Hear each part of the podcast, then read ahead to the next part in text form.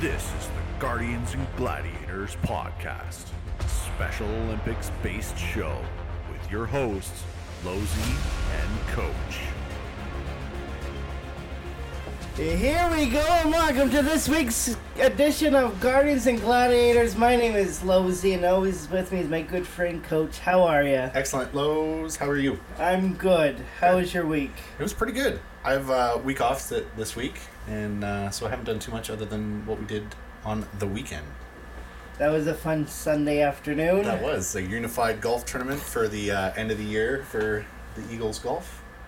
Came third. Came third. We medaled. Yep. I mean, it was more or less a for fun tournament. thing, Yes. but it was pretty good. It- Yes. So unified. It was a non-athlete and an athlete playing together. And uh, yeah, it was pretty good. Five five groups played, and Played well. we did all right. We did all right. so who do we have across the table there? We have another special guest, maybe more special than Cam Janssen two weeks ago. He was, he's probably the guy that got me into radio. Just couldn't do it because of my abilities through school and just, yeah. Folks, you might have heard him call Corey Perry, Brandon Surratt, Danny Syvret, all their good names from the 2005 Memorial Cup Championship names. The voice of the London Knights. Welcome to the show, Mike Stubbs. Chris, this is amazing. I, I'm so glad to be doing this. This has been a phenomenal show. Congratulations to the two of you on what you have accomplished because this is great. Yeah, you and I go way back. What you would you have been in elementary school when we first met? Pretty Yes, sure. Yes, I Yeah. think, yeah. Wow, that's a long time, eh? Yeah. It- uh, well, not giving away your age. Well, we already know that I'm a little bit older than you. Just a little of it. it's great to have you here. I've been on your two shows, now you're on mine. Love it. That's the trade. That's that's how our industry works. That's pretty fair. That's a pretty Yeah. fair trade. Awesome. Thanks for coming out, Mike. No, really appreciate having it. This uh, this is pretty cool. We're uh, we're really starting to come along now in our uh, in our show, and we're starting to get more high pro- high profile uh, guests on, and I think you're you're about the, the highest local we've we've had here. Local, yeah. Well, that means you got a lot of room to go up. Nah, you're selling yourself too short. Uh, well, you want to start? Oh, actually, I guess before we get deep into uh, our questions in that, I don't know if you've had a chance to listen to some of our shows before, but uh, usually before we get going, we have the dad joke of the day, and since you know we're all dads here, Here it is. here it is. And I tried to look up uh, like announcer jokes, and they were pretty cheesy, like not even like cheesy funny. Just, just like oh that's not really that funny. So i went to the next best thing. We went we went hockey. So why did the hockey player climb a tree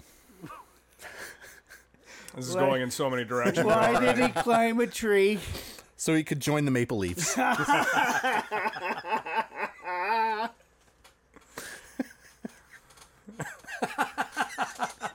Your reactions are better than the jokes. You realize that. 100% 100% i love it the other one the other one that uh, i don't think i said it on on the air but i had one for for cam when he came on and it was kind of appropriate for him so it was where does a hockey player get a new shirt He's gone through a few. He's You're gone right. through a few, but where does he get a new shirt? Where? New Jersey. Oh. Get it? New Jersey because the I new would've him. He played there. And that was the other reason too. He, he did play there, so I was trying to tie them together there. But, anyways, that's the dad joke of the day. Yeah, How did you get into the radio broadcasting and what year did you start? You know what?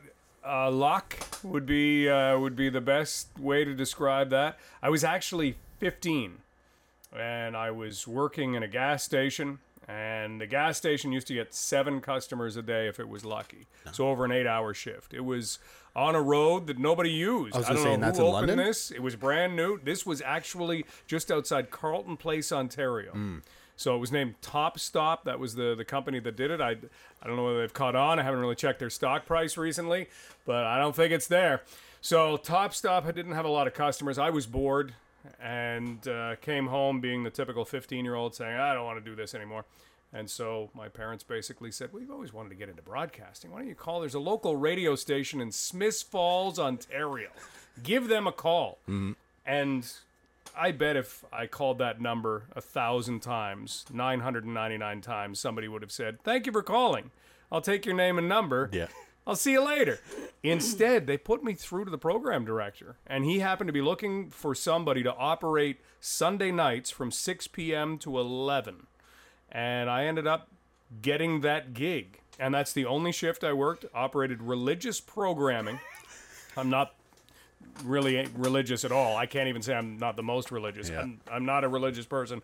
But I sat there and I listened to Through the Bible and Back the Bible, and every 30 minutes I would have to hit a button and it would say CJET, and then I would hit the next show, and then I would sit there. That was my introduction to broadcasting.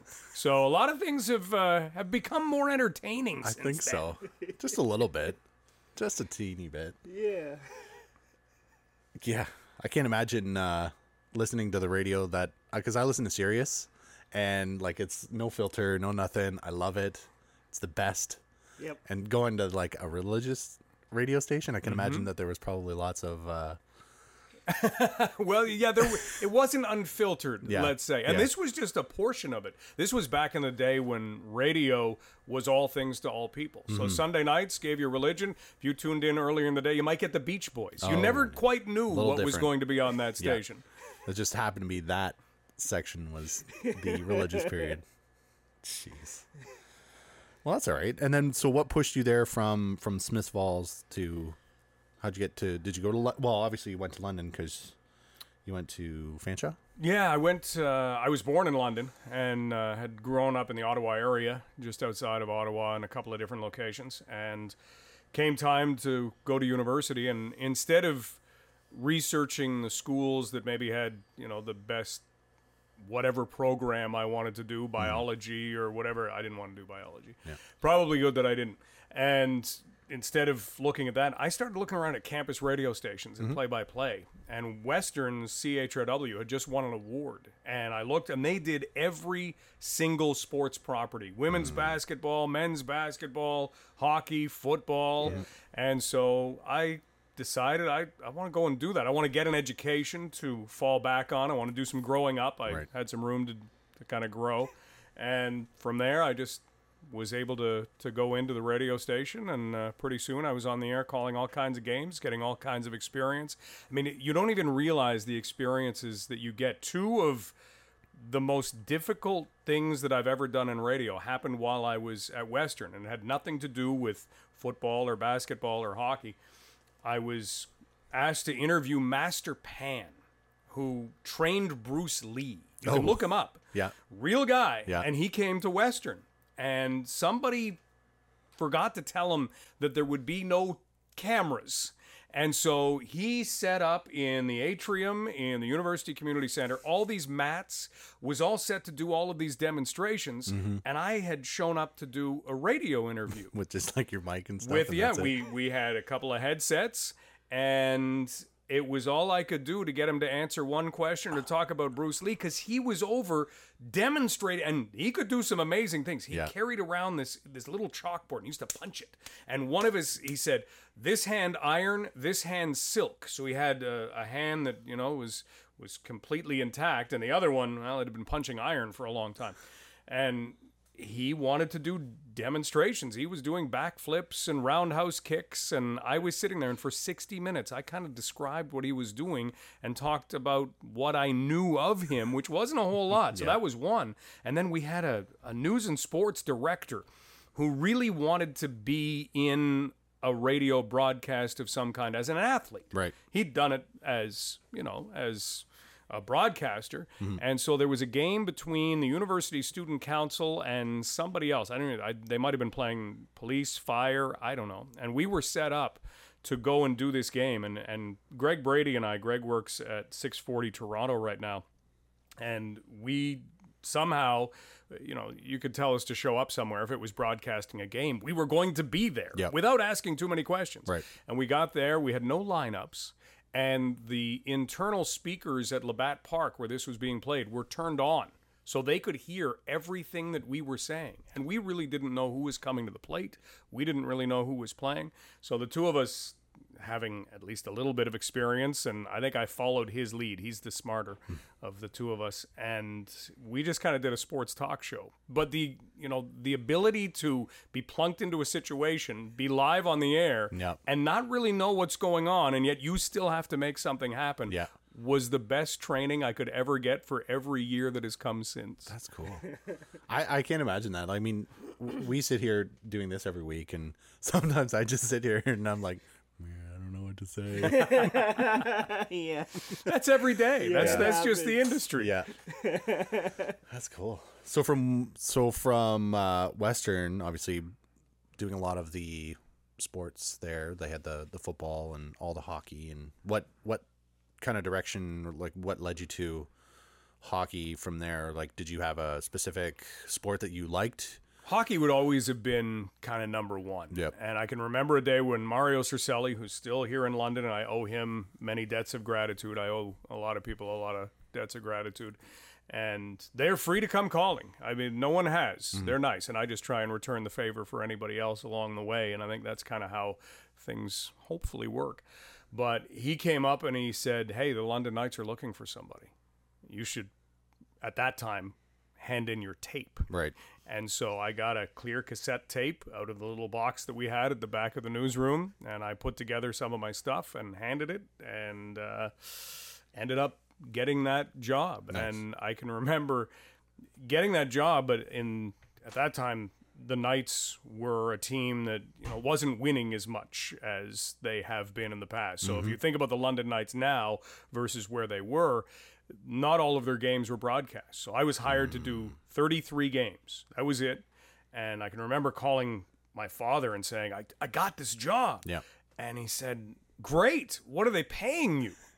And I said, I don't care. He goes, No, seriously, you, you did work out to be paid. And I said, Dad, I would do it for a hat. Like, this is just something that I want to do. This Right. is a foot in the door. So, no, I wasn't making a whole lot. There were two weeks out of that next year when I ate jam sandwiches. And that was because that's all I had in the fridge peach jam. And I was able to afford a couple of loaves of white bread and uh, water out of the tap. And that was my meal three times a day. But got through that year, did those 33 games, ended up getting a part time job. And Yeah. Actually, I had three other part-time jobs at one time. But no it was uh, it was again an experience growing experience and and kind of That Lift was the off from there. year they went three and sixty-three.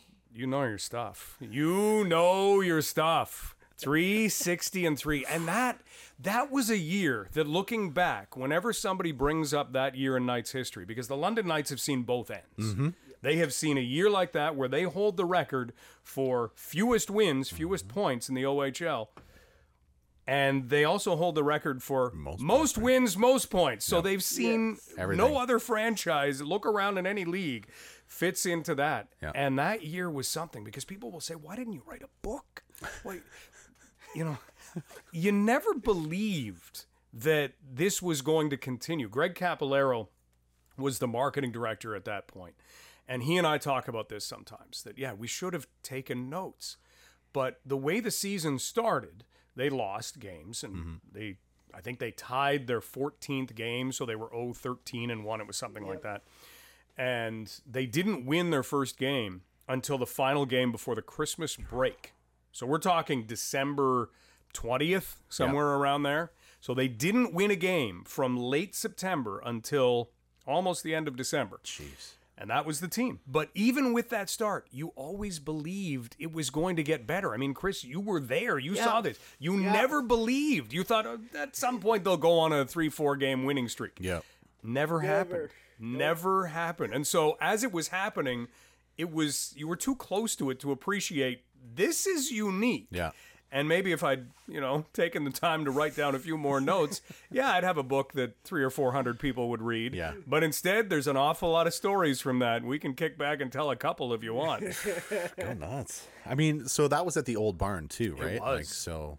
Yeah. I mean, com- obviously compared to the the Bat, Bud Gardens, it'll always be the Bad Center. Um, you know, it's probably got to be way way different. Like, It was a little smaller. It was very loud. Yeah. In the playoffs, it got very, very loud. And again, you didn't have the creature comforts. But at that time, the Barrie Colts were just getting into the league, and they opened up their arena, and it was so strange. Mm-hmm. People would walk in and say, "There's a restaurant in this junior hockey arena." Why is there a restaurant Yeah. in this junior hockey arena? trust me, I know. I'm from. Barrie, so I, I grew up with the Colts. There you and, go. And Yeah. their their original arena was It was state of the art. It was everything. well the the Molson oh, Center. it I wa- meant, yeah. I meant their Oh, the before, they moved that. in to the Molson Center. It, it was had a downtown very Barrie. dark staircase to climb up to call games. Yeah, it was very very small, and yeah, I think they might have had like five or six rows for fans to sit in. Like, yeah, it was. It was cold. Yeah. You had to bring a coat Yeah. and gloves, Yeah, it was uh, pretty dank. double socks. So, yeah. Yeah. the, the London Gardens, London Ice House wasn't quite like that. But no, it didn't have the creature comforts, but still, you, you fell in love with Yeah. the place. And it still, it played a role. That arena played a role Oh, yeah. that season because there was one game that they were playing the Niagara Falls Thunder. And as the story many years later goes, Ryan Penny was the starting goalie for Niagara Falls that night, and their other goalie was injured. So he had to play, and he had the flu. And he had basically told the team, "Look, I don't I don't know if I can stop the puck." And the Knights had built a 3 nothing lead at the end of the first period. Niagara Falls was one of the best teams in the league. So this was that moment you were mm. thinking, it's going to start to turn around. This Yeah. is it. It's turning around.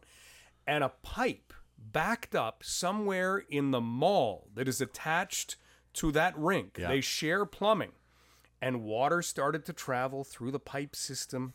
And for whatever reason, this pipe ended over the blue line. Oh, and water had started to pour down onto the ice. Oh, and at the end of the first period, it's 3 nothing Knights, everybody's feeling good, and all of a sudden you see the officials gathering together. And then you see the off ice official coming and you're thinking, what's going on? And then the 15 minute intermission that they had in those days, mm-hmm. well, it ended and the players weren't back. And so I can remember putting on a longer interview, and the arena wasn't that large, running out of the press box, running around, running down the stairs, Yeah. and trying to figure out what was going on. And they, at that point, and you know, you're going to throw out any ideas, they were having a discussion as to whether or not they could put a pylon down at the blue line so that people would not go there and they could maybe complete this game. And the hole in the ice was it was if you dropped a, big bowling chunk. ball in the ice, It would that's about how oh, big the wow. hole was. So it was, and I don't think the pylon discussion lasted longer than ten seconds before they said we can't no, do that. This game is over, and then Niagara Falls had to come back at a later date. Ryan Penny was feeling much better, and they won seven one.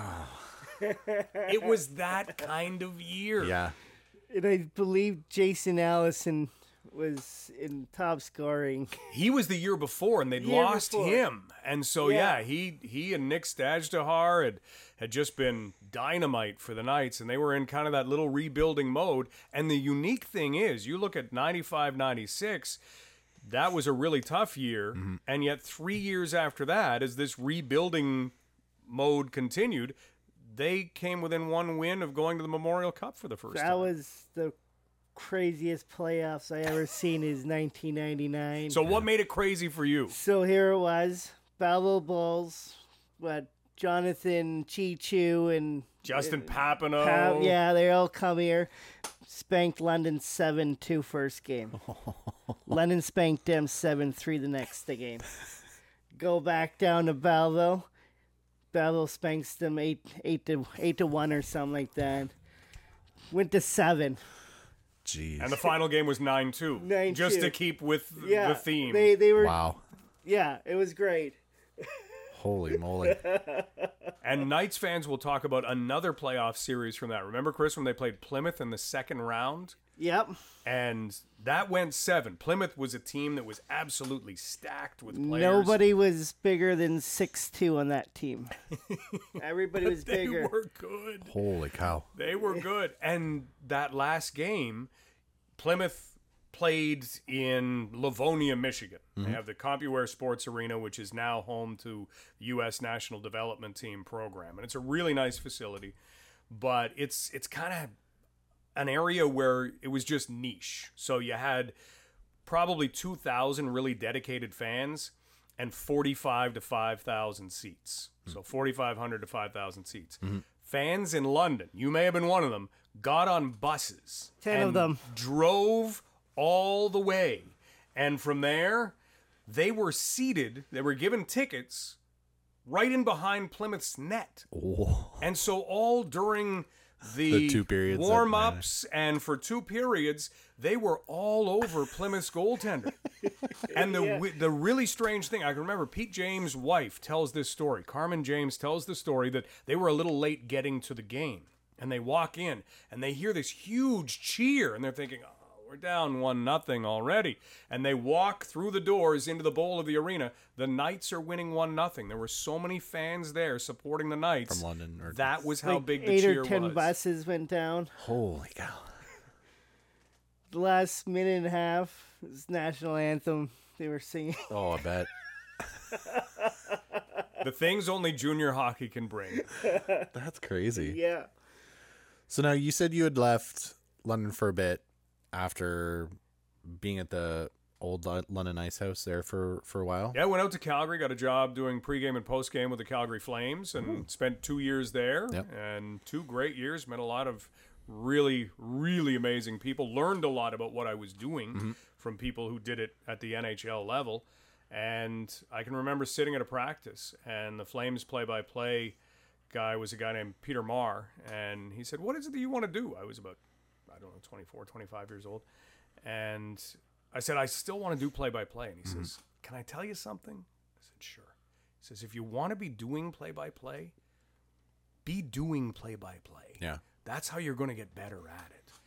And from there, I thought, yeah, I, I could do the hosting job for you know forever if if I wanted to. Yep. But I'd rather be doing that. And we were starting a family at the time, so my wife and I were sitting in Brentwood in Calgary, which is right beside Nose Hill Park, this great big hill, and we were sitting in this little apartment and we had these two pages of foolscap. One said pros, one said cons. And we just filled it out. And then we looked at both sides and we thought, okay, we'll make this decision.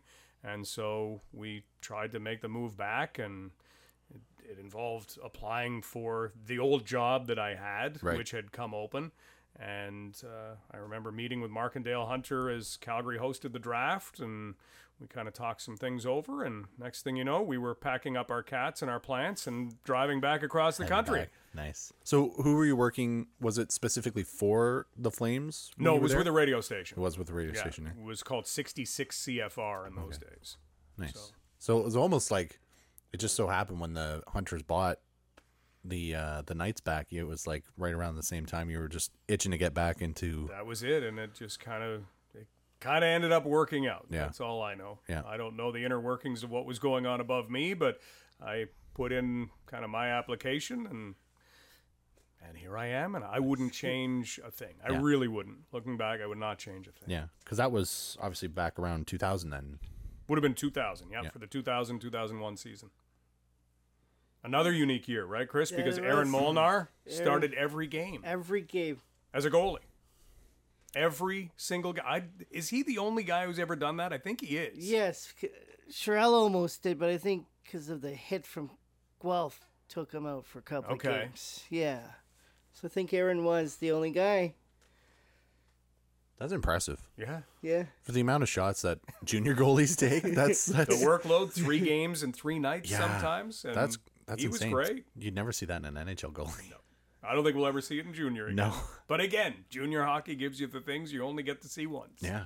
There's a Rick Nash. He came and win Right then. right then. Right then. In fact, when So- Mark and Dale had purchased the team, right, he was their first draft pick. He had a, a story. Gets picked to play in the uh, CHL top prospect game in Saskatchewan. Knights needed one last one, a win to make the playoffs or go home. He plays in the top. He's in Saskatchewan. Flies back, plays the second period. In the third, got two goals and a two goals and two assists. Knights make the playoffs. Incredible. That's ridiculous. And he was such a good player for London too. Oh yeah. Oh yeah. Good kid. Yeah, and he was he was taken fourth overall in the OHL draft, which always seems strange hmm. because he eventually went first overall in the NHL draft. Yeah. And Mark and Dale had seen him at a tournament. They hadn't had a lot of time to scout because Dale had been working for the Washington Capitals. Mark had been with the Sarnia Sting. Mm-hmm. So Mark had done a little bit of scouting, but they saw him and they went to the draft not expecting to be anywhere near Rick Nash. That's crazy. And the first pick, I think, was Patrick Jarrett, and which was a good pick at the time. That was exactly who you wanted to. Second pick, St. Mike's gets up. Tim Brent. Mark and Dale are kind of looking at each other, thinking, no one said Rick Nash yet, right? Can we, can we check that? We, we look at those picks again. No one said Rick Nash. Owen Sound gets up, and you think, well, they're going to take Yeah, Rick Nash. they would. Richard Power. They needed a defenseman. Well, And Mark, they still joke about this. Mark has he's played in the National Hockey League and he's moved quickly at times in his life. He's never moved faster because this was a draft in person than to get to the stage Yeah. to race whoever Yeah. had the fifth pick. Nope, you're you are not beating Mark to the stage. Oh. And he selected Rick Nash. yeah, and that's almost kind of around the same time that the London Knights really started to really turn themselves around and get some high profile players and like they they knew what they were doing. Oh yeah. Oh, they. You know what? It's been amazing to watch, and there is no real secret to it. I mean, people say, "Well, how do Mark and Dale Hunter do what they do?" Well, hard work is number one, two, three, four, and five Yeah. in all of this, and then the knowledge that they have, the ability to find players, mm-hmm. and then the ability to develop them. Yeah. A lot of organizations at the junior level will be really, really good at one of those. But being good at both of them, mm-hmm. that's hard. Yeah. And they have it. Yep. I think that's why a lot of players really want to come to London. Well, because again, like you look in the last 15, 20 years, really since the Hunters have taken over, how many kids from London have gone on to the NHL? Like a lot. Oh, yeah. If you break it down, well, maybe this is the best way to say it without getting too number heavy. If you look at the number of players that come out of the OHL who should go on to NHL teams, it averages out to somewhere six, seven players per team. The hmm. Knights are usually north of 25. Yeah. playing in the NHL at any given time. Yeah. So normally, like if you are junior hockey team ABCD mhm. from the OHL, you should have six or seven of your former players playing in the NHL. Yeah. They're usually They usually have a whole team. they do. and how many people do that for the NHL games on EA Sports? They'll make a Knights team. Yeah. And they'll use that team. That's that's been a thing that's happened. That's true. And it ends up being a really wicked team. Like that's a stacked team. It is. That is a stacked team. Patrick Kane and Corey Perry playing together with Steve Mason, who won the Calder Trophy in net. Oh, Yeah. and Rick Nash, who we gonna were just talking about. Yeah. Ta- didn't Tavares play for Oh, yeah. London there for, for a little few, bit? For yeah. Half a like a, season. a half a season, yeah, just for that little bit there.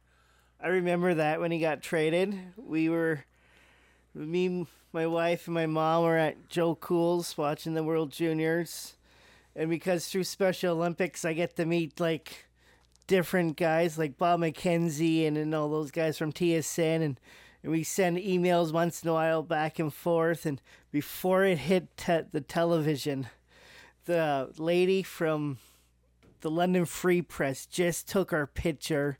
My phone goes off before the second or third period, and it was Bob McKenzie telling me, "Look out, buddy, Tavares is coming to London." No way. Nobody knows.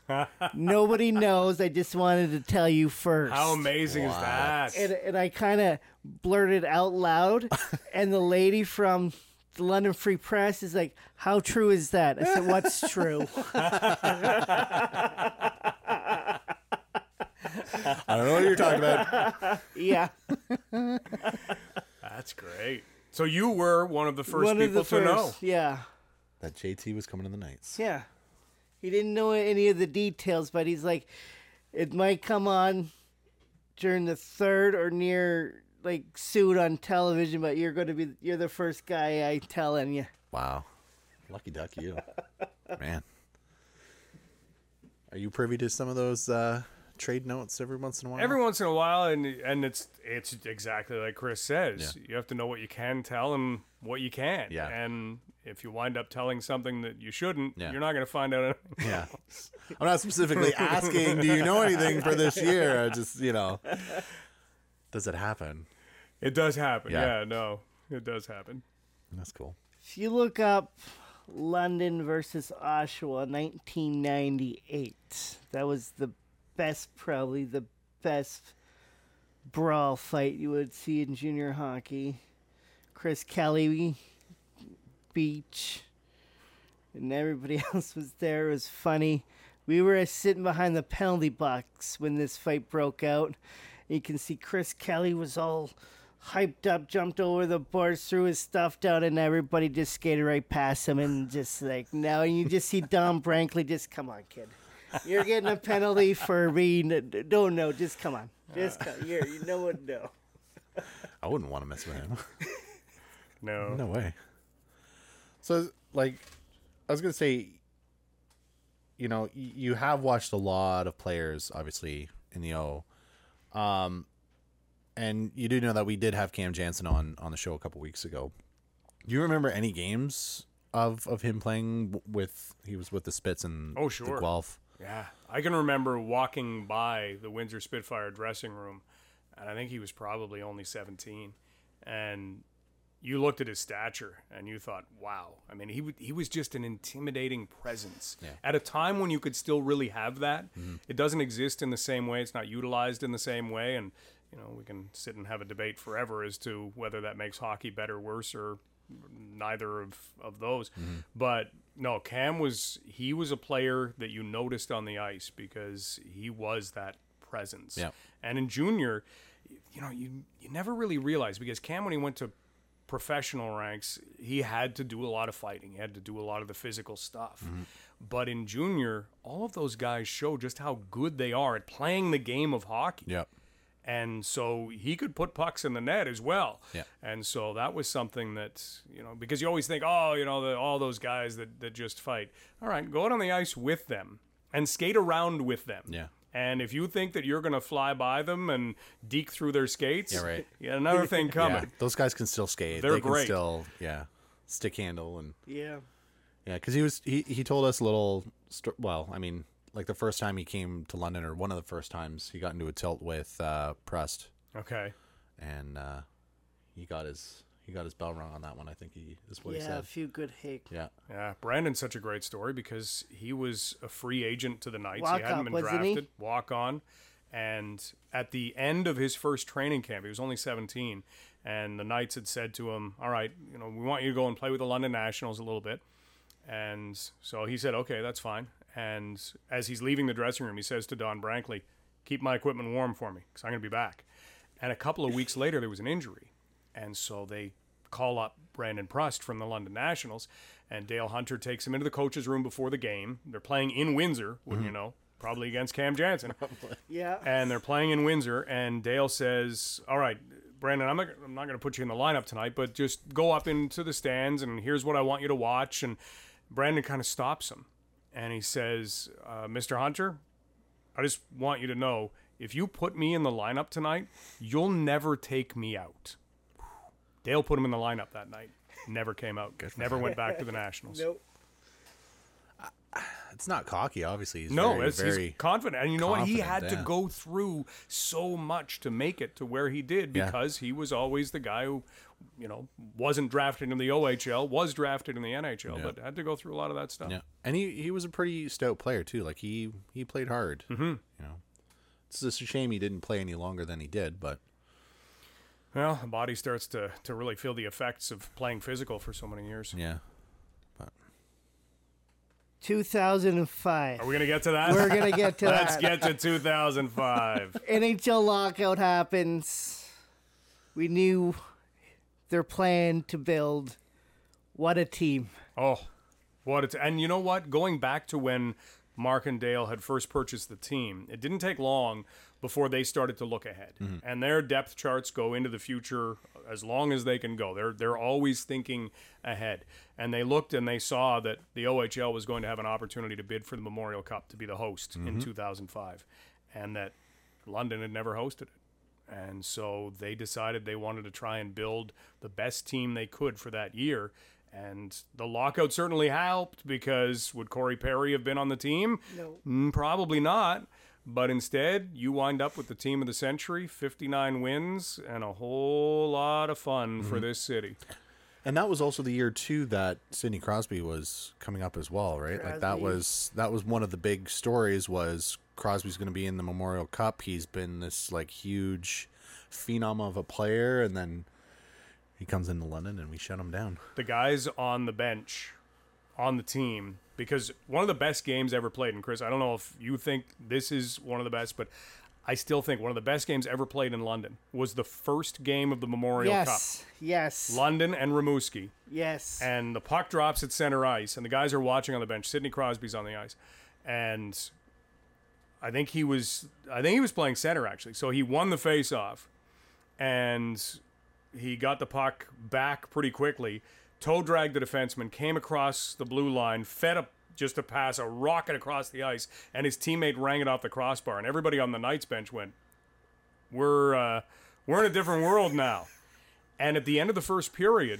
Rimouski was winning 3 1. Yeah, that's what I thought. I remember them winning. And they least- went back into the room, and you asked them, you know, did you guys talk about much? And they said, well, you know what we actually did? We sat down and we said, hey, we're down 3 1, and he's amazing, but other teams have played him. They haven't won every game they've played this year. Mm-hmm. You know, we're a good team too. Let's just go out and do what we do. Yep. Mark And- with thought. Mark Methot came back. Remember it? Mark Methot and Corey Perry Yep. going down the ice on a two on one in overtime because it eventually went to overtime. Mark Methot and Corey Perry, and everybody in the crowd is going 2 2 because Methot was coming late. Corey had the, the puck, and Methot crossed the blue line, and Corey Perry threaded him this beautiful pass, and he walked in alone, and he scored his second goal of the game. Yeah. I don't know if there was ever another time when he scored two goals in a game in his entire career, Yeah, but boy, was that, That important. was a good one. That was probably the best one. Yeah, that's nuts. I, yeah, and and it's not like London was there because we were hosting it. Like we were there legitimately. We had that really The awesome hunters team. did not want to go through that door. They wanted to Yeah. go. We're gonna kick some ass. Time. Let's win. Go through the front happened. door. Yeah, That was that was one of the things they kept saying. Don't go through the back door. Let's go through the front Yeah. door, and they did. yeah, because it's it's never fun to see that you know because there has been a couple times where like an almost last place team is hosting the Memorial Cup and they're in it, Mm-hmm. and it's like you know it's kind of lame, but it's awesome that London Oh yeah. you know played the way that they did to get that far so and and you were obviously com- commentating on on that so Mhm. Oh yes. when uh when they got to that last game there what was that like It was it was nuts. The city was nuts, and the it, the game was about as well played as you could imagine. The Knights had two goalies at that time, and one of the neatest stories from that time, Gerald Coleman and Adam Dennis were the two goalies, and Adam Dennis ended up playing the final game, and Dale Hunter was in his coach's office, and I'll give you the Hollywood version because I've talked to Dale and, and Adam about this, and both of them kind of downplayed a little bit, but it's kind of what happened. So this is the Hollywood version of it. right inside the London Knights dressing room door was Dale's coach's office. It's now a little deeper in the dressing room, but that's where it was. And he was there watching some last minute video, doing something. I mean, that's that's just what Dale does. He's mm-hmm. that prepared. And so he's he's in his office, but the door is open, and he sees somebody walk by, and he thinks it's probably Chris Matten, Knights equipment manager, just checking on something or doing some, maybe coming in to sharpen somebody's skates. Somebody called him and said, "Hey, I, instead of five eighths, I want this." And he didn't quite see who it was, and so he just went back to doing what he was doing. And then he saw somebody walk past the door going the other way, and he kind of caught a glimpse. He said, "Denny, is that you?"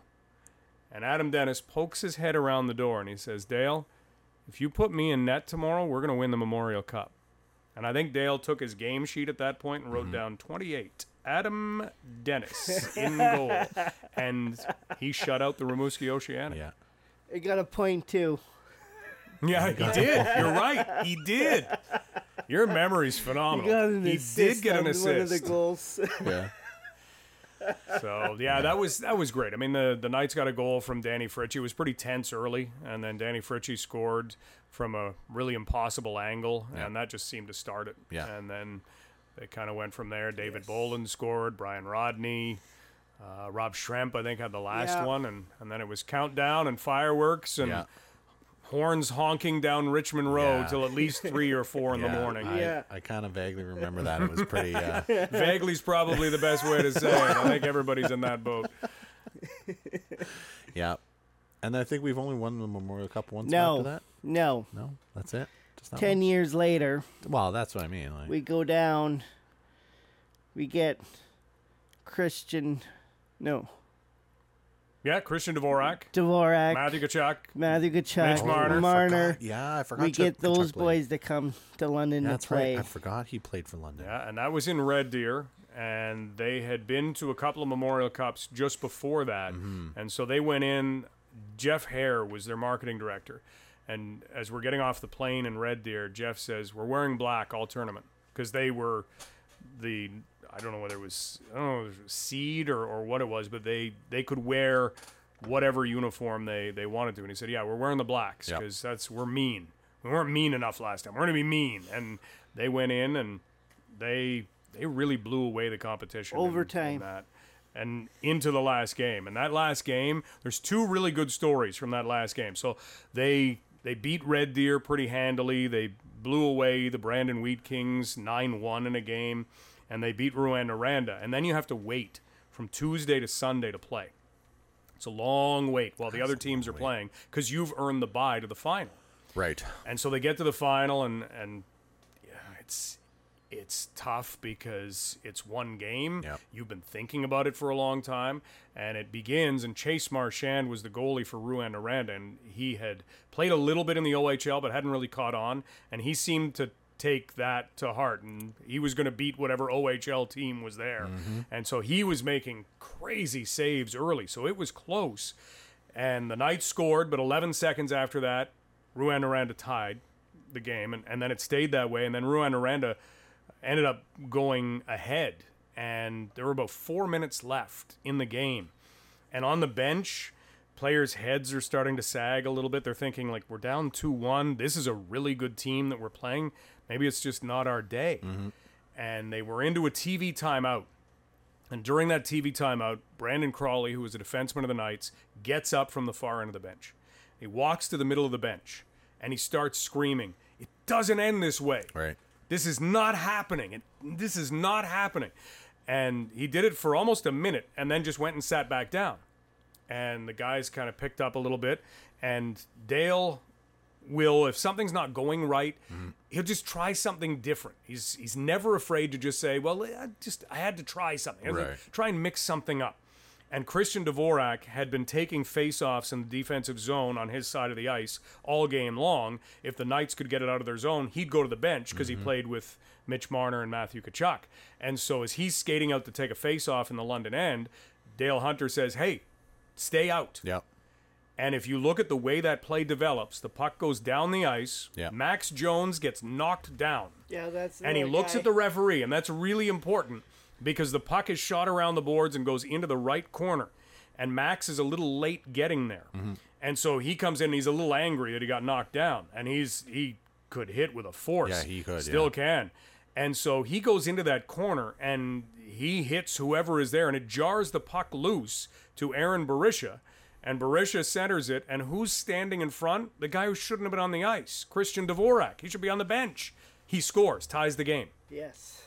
and those two that that whole sequence Yeah. you know you couldn't write it up it doesn't sound like that big a deal Yeah. but that tied it up and from there even in the overtime Yeah. matthew Tkachuk was somebody as a junior player even though he was 18 turning 19 he just had this leadership quality you just anything he wanted you to do Yeah. you knew it was the right choice he just he has such great leadership qualities. And he had everybody calm down in the dressing room, and wouldn't you know, it was his shot that may have glanced off Christian Dvorak and into the net. Nobody really cares now. there was a big celebration. Yeah. Jeez. and that's the kind of stuff that you don't normally hear, right? Like all that stuff that happens on, on TV breaks and you know, you don't you don't see it, you don't No. hear it and and- and that makes stories like that so much better, right? Like especially the wins, right? So, Yeah. Yeah, when it can end with a happily ever after. There's a lot of stories I could tell like that that Yeah. eh, they don't really go six two loss. Yeah. they, they don't really have the same impact. No. Still. Still. That's good. Um, do you do any charity work? You know what? As much as I can, you get Yeah. all kinds of opportunities Yeah. to do it. So whether it's emceeing events or attending events, absolutely. Mm-hmm. Yeah. Being involved in events, you know, runs, walks. Yeah. They're uh, yeah. Have They're, you, have you done much with Special Olympics other than like the interviews and that with uh, Losey? You know what? I haven't, but I was telling my daughter earlier this week as I get older and now no longer have kids that I'm taking to sports and things, that's something I do want to get involved in. And Special Olympics would be one of those things that I'd love to do more. So can you guys help me? Yes, Absolutely. we There we can. go. Sure. Yes, we can. Yes, we can. Yes, we can. Yes, we can. Absolutely. Honestly, it's it's been one of the funnest things I've ever done. Like I just started what a year and a half ago. Yep. Thereabouts. Um, I started at middle way through the pandemic. Um, I do. Um, I'm the head coach now of the floor hockey team. Nice. Yes. Yep. You guys are always good. Yes. Yeah. Yeah, so I'm, I'm pretty happy about that. I know Chris and I have discussed that uh, our our big goal is to be at the World Games in Calgary uh, in 2026. Yes. Um, so See, we're, planning ahead. Look at this. This is you're you're right on schedule. we're working on that. That's that's our big goal, obviously. But you know, smaller goals is we gotta hopefully try to get some tournaments in and you know work our way to a, a provincial game type thing. But um, I mean, I also do powerlifting and uh, track and field. Um, Amazing. I'm gonna do volleyball this in the wintertime. So it's been it's been so much fun. And I mean, you don't even really have to commit a lot of time to it. Like. Uh, granted, I've been sucked in. you know, you, you start one You thing. You sign and the paper that join you're not going to get out. but yeah, I mean, we can definitely put you in touch with somebody. Yeah, Like, I'd love to. You know, there, Yes. there's so many things. Like if if you know if there's something that you know you're kind of interested in, there's there's so many sports. Like you know, we did the golf. There's the golf team. There's basketball. There's bocce. There's the floor hockey. There's Baseball. baseball. Like Yeah. You know, and if you don't want to coach, you know, there's so many other volunteer opportunities. Like you can mm-hmm. you can be, I don't know. A registered Everything. person, Yeah. you could be a team manager, Sure. like Yeah. you know, it's Yeah. it's so much fun, and the athletes just make it everything. Like it's just, it's, I don't know. It's what sports all about. You're Yeah. doing it for the love of the game. It absolutely. Yeah. And and you know, I, I get so much out of it just just from them. Like I definitely get and everybody who's who's a volunteer who's been on the show has said pretty much the exact same thing. Like you get so much more out of it than you put into it. I mean, e- like I've coached my kids hockey and baseball since they were like 4 or 5 years old and I have not had as much fun coaching as I had with these Special Olympic guys. That's great. And now we do this show, Yeah. which is cool. Well, congratulations on the show because Thank it's you. great. Thank you. Yeah, and thank you so much for having me here. Oh, thanks for coming. I mean, it's it's been a lot of fun. It's, it's definitely come a long way since since its humble beginnings, for sure. Yes, over Zoom the first season, and now this. This is where I wanted it to be. Yeah. Well, Yeah. with the video component and everything, Yeah. sky's the limit for you guys. Exactly. I know. Who would be the guest? Who would be if you were sitting across from the table, or even you had them zoomed in? Who would it be? Well, we did. You did scratch off one one big list. Kim right? Janssen. Kim Janssen. Yeah. That was a big one. I heard Dale Hunter it was the hardest guy to get an interview from. By multiple people. He would been he would probably be Dale the, tells some great stories. he would be the guy that I would Okay. want. All right. Put a bug in his ear. well, hey, I'll be seeing him soon. Yeah. It's all up to you, man. I'm just I'm just here to press record and Yep. Tell Doing the my bad jokes. editing. but yeah, s- something like that, or like another another guy like John Tavares, because now he's part of his organization is now part of Special Olympics. So mm-hmm. oh, oh, that's right. we That's a great that one. would be another good guy to try to get. yeah. Yeah. Well, when they exit the playoffs early. Oh, next don't year. let the Leaf fans hear you say that. Oh boy. Question: Sure. Mark Hunter, if he was still the GM of the Maple Leafs, if they kept him on instead of Tobias or whatever his name is now, Mm-hmm. if Dubas. he knew he had the chance of getting Gennardi that he that they did, would he take the gamble to get Marc-André Fleury on board as well Boy, to have the big run? that's a tough one. I you know that's one to ask Mark. I don't even want to speculate. Mark Mark will make these moves. He'll he'll he'll pick up players in deals, and you'll think, I've seen that guy play. He he can play, and then you watch them play night after night, and you realize why Mark went out and made that trade. Yeah. He saw something that very few people are able to see.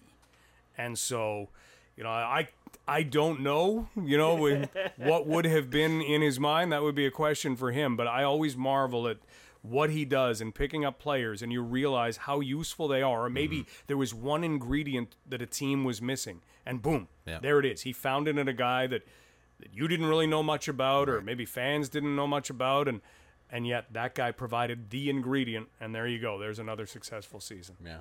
I was going to say he probably doesn't look at just the flashy players, but I mean, he has signed a bunch of those, but Sure. Well, 2016, big pickup, Jacob Graves, a defenseman. Yeah. And people might not know the name Jacob Graves. It doesn't jump off the page. Yeah. 2005, Drew Larman.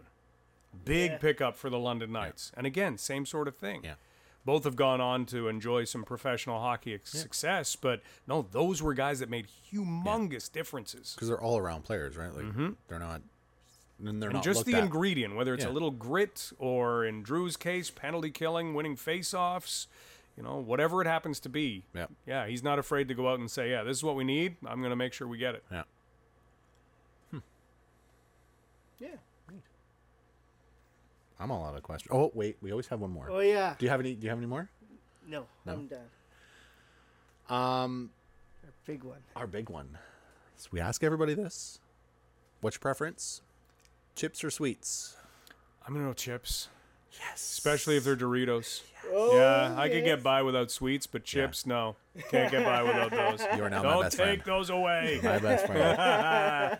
Excellent.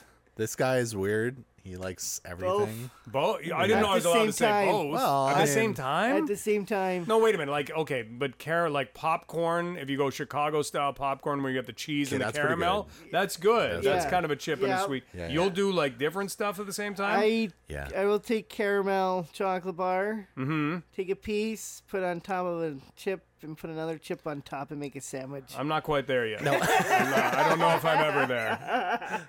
You enjoy that. I keep trying to tell him to do like a, a chocolate dip ruffle, like the wavy Okay. ruffle. Those ones are actually pretty good. But as Yeah, far you're as supposed to get away with that. I don't know if I'm making sandwiches. no, And if I had chip dip, I dip it in. No. All right, I'm out. I'm out. I told you. Substance with me. yeah. Can't. Can't do it.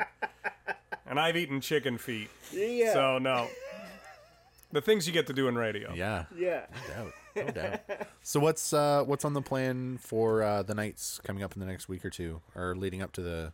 Well, preseason season. gets going, and, and then things just kind of roll. Yeah. And so they'll get through uh, the first part of the year, and here's hoping that we have a much more normal year. Yeah. The guys were able to do normal training over the summer, which is a big help. They weren't stick handling around paint cans in the garage and trying to figure out how to make things in their basement. That was two years ago. That's what they were up to. So yeah, it's been far more normal, and Yeah. knock on wood, we get to keep going in that direction. That's good. Big signing today. Yes, Sam Dickinson. So the London Knights now have a defenseman who is added to a really deep defense core. Who's only 16, Yeah. but is really high, highly regarded by scouts. Already six foot two, 196 pounds. One of those guys you speak to and you think you're not 16, you're 30, but he's 16. But the maturity level is there. Tremendous guy. Great good. addition. So on those like so on those signings there, what involvement do you have with that? Are you just there to do? I'm just there to interviews, or- report it. Yeah, More than anything. And you do that Host the for- news conference. yeah. You so you do that for Global or the Knights Yeah. or yeah. Yeah. So yeah, just put on the reporter hat and away you go. That's all right. It's fun. Yeah. Do you go into an office or do you have your own home office? now? Uh, What's- well, the last two and a half years I've been at home. Apparently, we're transitioning back into the office. So, yeah. I mean, I don't mind it because y you need to be around people for the creative juices. yeah. So I'm looking forward to that. Yeah. But yeah, it's it's kind of been nice to be able to be home. I even did games at times this past year at home. Oh, yeah. Yeah, we couldn't go into the U.S. and so at least as as broadcasters we couldn't. And so um, I would do those games off the CHL feed in the basement with the dog curled up next to you. So they'd finish the game. They'd have a long bus ride home. I'd finish the game, You go walk up six steps, and have a glass of wine with my wife. So there were perks. Yeah. There were perks, Yeah. but you miss being in the arena. You miss being around the guys, and I'm looking forward to that. So when you when you go out, obviously you travel with the team. Then, uh, do you travel on the bus or do you go on your own? Or no, just travel with the team on the bus. Yeah? So That's yeah. cool. Yeah. Keeps you young because the way that it's situated on the bus, every bus sits the same way. It goes coaching staff and then trainers, and then eventually we're kind of, you know, what hockey would call the grocery stick, Yeah. where you're the break between the, the coaches and managers and personnel and the players. Yeah. So we're the last line, but you've got 16 year olds sitting behind you, and uh, that keeps you young. Yeah. Keeps you young. Yeah, and you get the best of both worlds too, right? You get, you get to hear all the little snippets from the coaches, and Well, the guys are usually wearing headphones, Yeah. so there's not a lot to hear from them unless it's, "Hey, does this arena, you know, have have uh, is it Wi-Fi. cold or yeah, the it have Wi-Fi, Wi-Fi? whatever it happens to be." Some question about the arena or how long it takes to get there. are we there yet? You're dealing with teenagers. That's the biggest question they want the answer to. yeah, where's the closest McDonald's? Probably. Uh, that's funny. Well, I'm good. Well, again, Mike, thank you so so much for coming out. I'm Thanks glad- for having Yeah, me. This has been thank fun. you. It's been Yeah. great Yes. reminiscing. Yeah. Chris and I have done this a lot throughout the years. It's nice to do it in front of microphones. Yeah, Yes. he's told me many many times that his stories with uh, going to your radio station and being on your show. Oh yeah, and Yeah.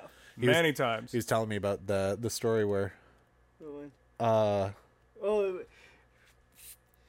when we went to Ottawa for one of the provincial games, we did a phone call interview from Yep, the United remember that. Station. I remember that. Hey, we'll take you anywhere as long as the phone line's working. yeah. No problem. I don't care where you're standing. Try not to stand in the middle of traffic, but you're good. We had what we needed. Yeah, Yep. that's great. That's funny. No, that's it's been it's been awesome, and so, you know, hopefully the Knights do well this year, and uh, we get to hear your voice on the radio some more. and- Yes. Look forward to it. Can't wait. good. Thanks, guys. Well, anything else? All right, we'll shut her down. Until next week, folks, be safe, be kind. See you next week. Bye, everybody.